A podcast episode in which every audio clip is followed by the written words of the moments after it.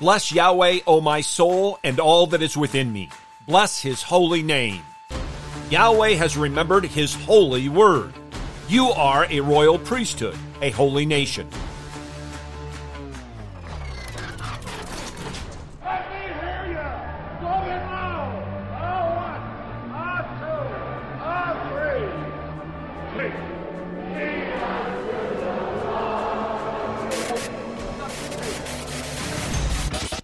Welcome to In the Bullpen Up and Ready, a ministry of developing contenders. The call has come. You need to get up and ready now. And look who's coming up. High fly ball into right field. She is gone. Holiness is synonymous with divinity. Holiness finally culminates most gloriously in the fact that in Christ God gives himself to the church, which he redeems and purifies from all its iniquities. Herman Bavinck. Man's holiness can only consist in being God centered and consecrated with all his heart and mind and soul and strength to God. David Engelsma. Hear now from our holy God in his holy word, as we have it recorded in Leviticus chapter 19, verses 1 and 2.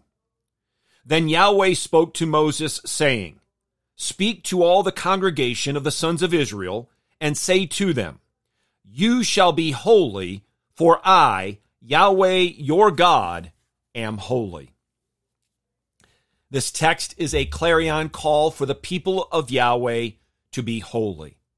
The book of Leviticus was given to us by our holy Lord, written by Moses, to teach God's covenant people how to worship the Holy Trinity and how to live a holy life before Him.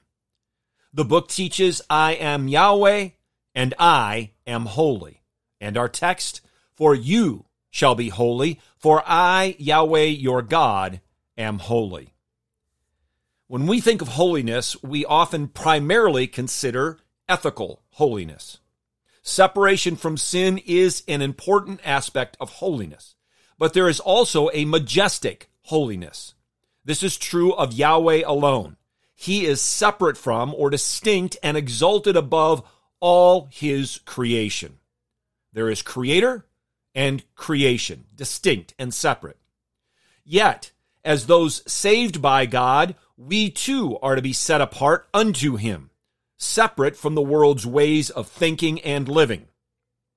And this is evidenced in our holy living, mortifying the flesh and the sin which so easily entangles us, and living to righteousness, being conformed more and more to the image of Christ Jesus. This is what we are called to do in this passage and in this book. The book of Leviticus is really the death of many read through the Bible plans, but it shouldn't be. It teaches us how to worship and obey our thrice holy God. It is foundational to our understanding of how we are to approach God properly and how we are to live for His glory.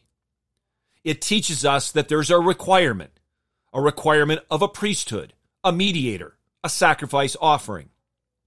In other words, the requirement of the Lord Jesus Christ, our great high priest, the only mediator between God and man, and the once for all time sacrifice for the forgiveness of sins. Being saved by the grace of God alone, through faith alone, because of Christ alone, should move us to be God centered and consecrated to Him with all that we have and all that we are. It should move us to pray, Lord, make me holy, whatever it takes. Get your eyes up, fixed on Jesus, the author and perfecter of faith, and be ready to deny yourself, take up your cross, and follow Him.